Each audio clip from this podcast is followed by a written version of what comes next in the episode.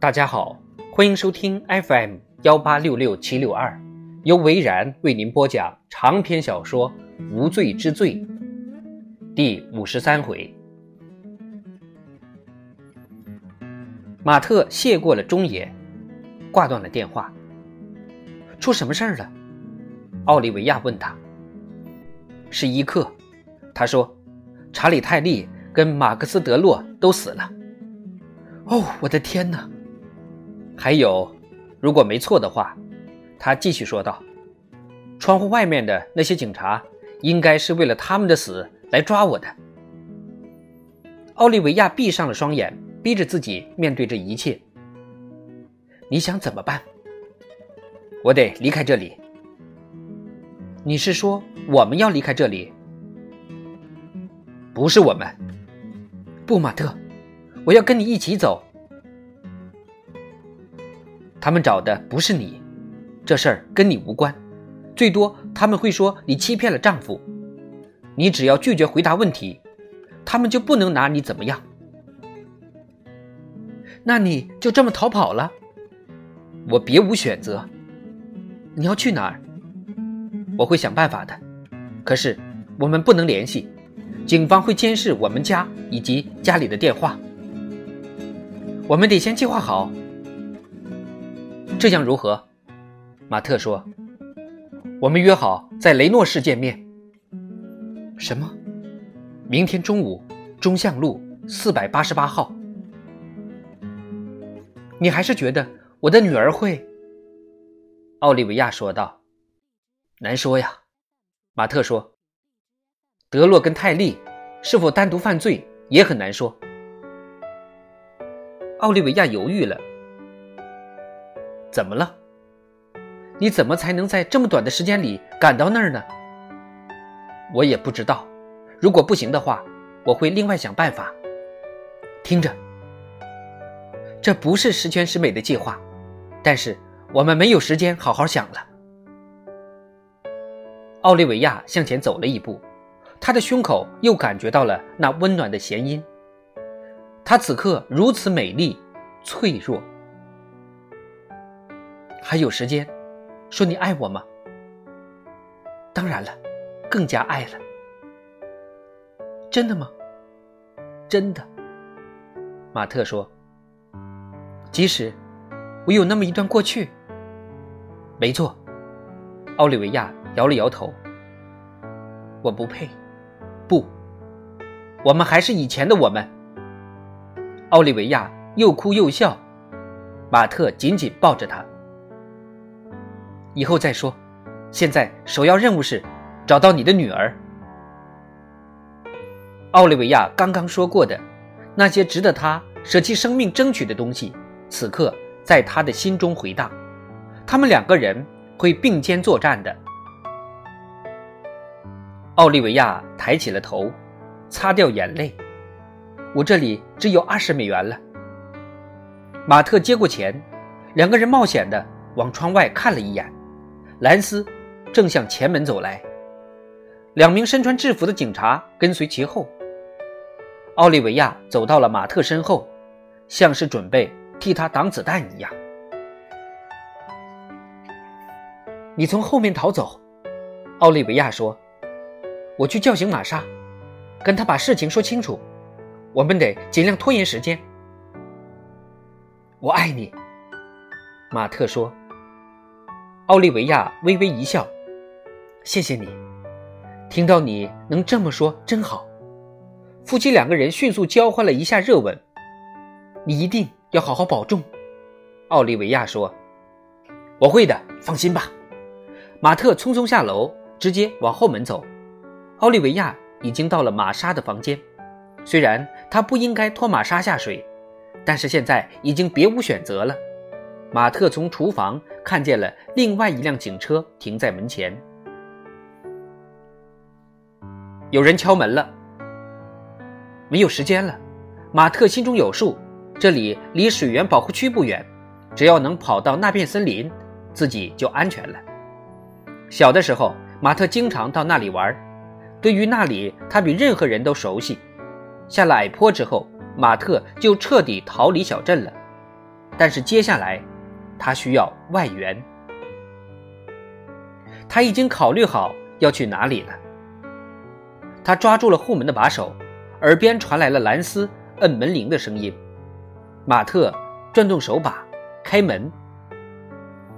有人站在那里挡住了后门，马特的心都快跳出来了。马特，是卡拉。马特，你这是？马特示意他不要出声，并且让他进门。怎么了？卡拉低声问道：“你怎么起来了？”我，卡拉耸了耸肩。我看到警车开过来，所以发生了什么事儿？说来话长。今天有个警察来到家里，还问起了你的事情。我知道，请稍等。两个人都听到玛莎的喊声。卡拉睁大了双眼。你想要逃跑吗？一句话说不清。他们交换了一下眼神。马特不知道卡拉会怎么做。如果他要尖叫，马特也可以理解，毕竟卡拉还是个孩子，他跟这件事情无关，也没有道理要卡拉相信自己。走吧。卡拉轻声说道：“马特没有道谢，以最快的速度向外狂奔。卡拉跟在后面，然后转回到他车库上的房间。马特跑到了空旷的后院，这里没有树丛，也没有石堆。托尼原来想修个游泳池，因此把树木都砍掉了，但是这个想法随着他的离去而落空了。空地上仍然有画出来的棒球场跟两个小小的球门。”马特穿过后院，卡拉也返回到了车库。马特听见一片骚动。等一下，是奥利维亚的声音。他故意提高了嗓门，好让马特听见。为什么要搜查后面？没有时间犹豫了，马特跑了起来。就这样随便的乱窜吗？没有选择了。他奔向邻居的后院，尽量避开花圃。虽然这个时候还担心邻居的花圃很怪，但是他心中还是挂记着。他往后一看，有个警察已经跑到后院来了，真可恶！他没有发现马特，于是他找了个藏身的地方。邻居有个储藏室，马特跑到后面躲了起来，后背紧紧贴着墙，好像在电影中看到的那样。他低头看了看腰带，那把枪还在。马特鼓起了勇气，往外窥探，警察正注视着这边。马特赶紧缩回了身体。警察看见他了吗？难说。他等着人大喊：“嗨，他在这儿呢，就在隔壁后院的储藏室里。”没有事情发生。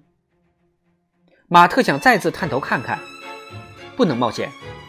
马特静静等着。接着，耳边传来了另外一个声音。他猜想是另外一名警察。山姆，你找到了没有？声音随即消失，就像广播突然被切断一样。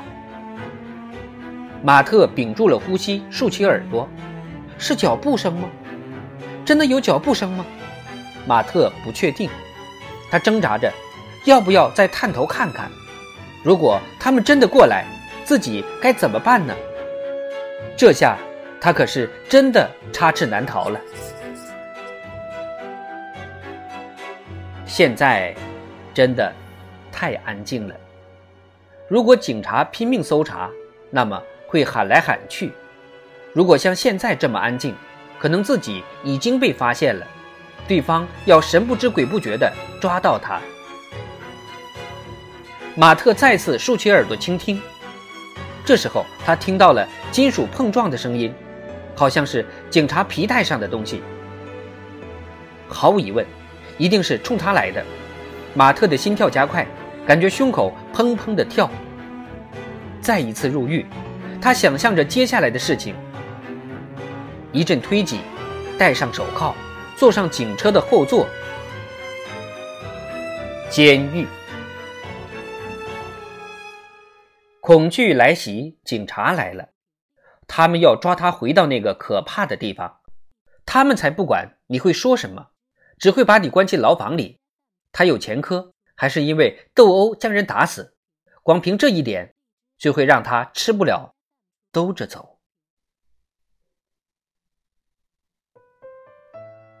而且，自己再次入狱，奥利维亚怎么办？马特决定，不管怎样也不能说出真相，否则奥利维亚会坐牢的。没有什么比再度入狱更令马特害怕的了。他下意识地摸了摸枪，他告诉自己要冷静，不到万不得已不能开枪。但是如果来了几个警察，至少可以拿他吓唬一下。然后呢？他们也会拿出枪。保罗跟艾伦会不会被吵醒？他移向储藏室的后面，冒险的从后面偷看了一眼。两名警察正朝他走来，离他不到两米，他无路可逃了。警察正朝他走来，他进退两难。就在马特抓起枪准备行动时，一阵尖叫声分散了所有人的注意力。那是卡拉。尖叫声划破了紧绷的气氛，传到了所有人耳中。两名警察马上看向了前院。出了什么事儿？其中一名警察大喊道。马特毫不犹豫地往相反的方向跑去，利用卡拉声东击西的计策。奔往森林，卡拉再次尖叫，马特头也不回的拔腿狂奔，直到身处浓密的森林里。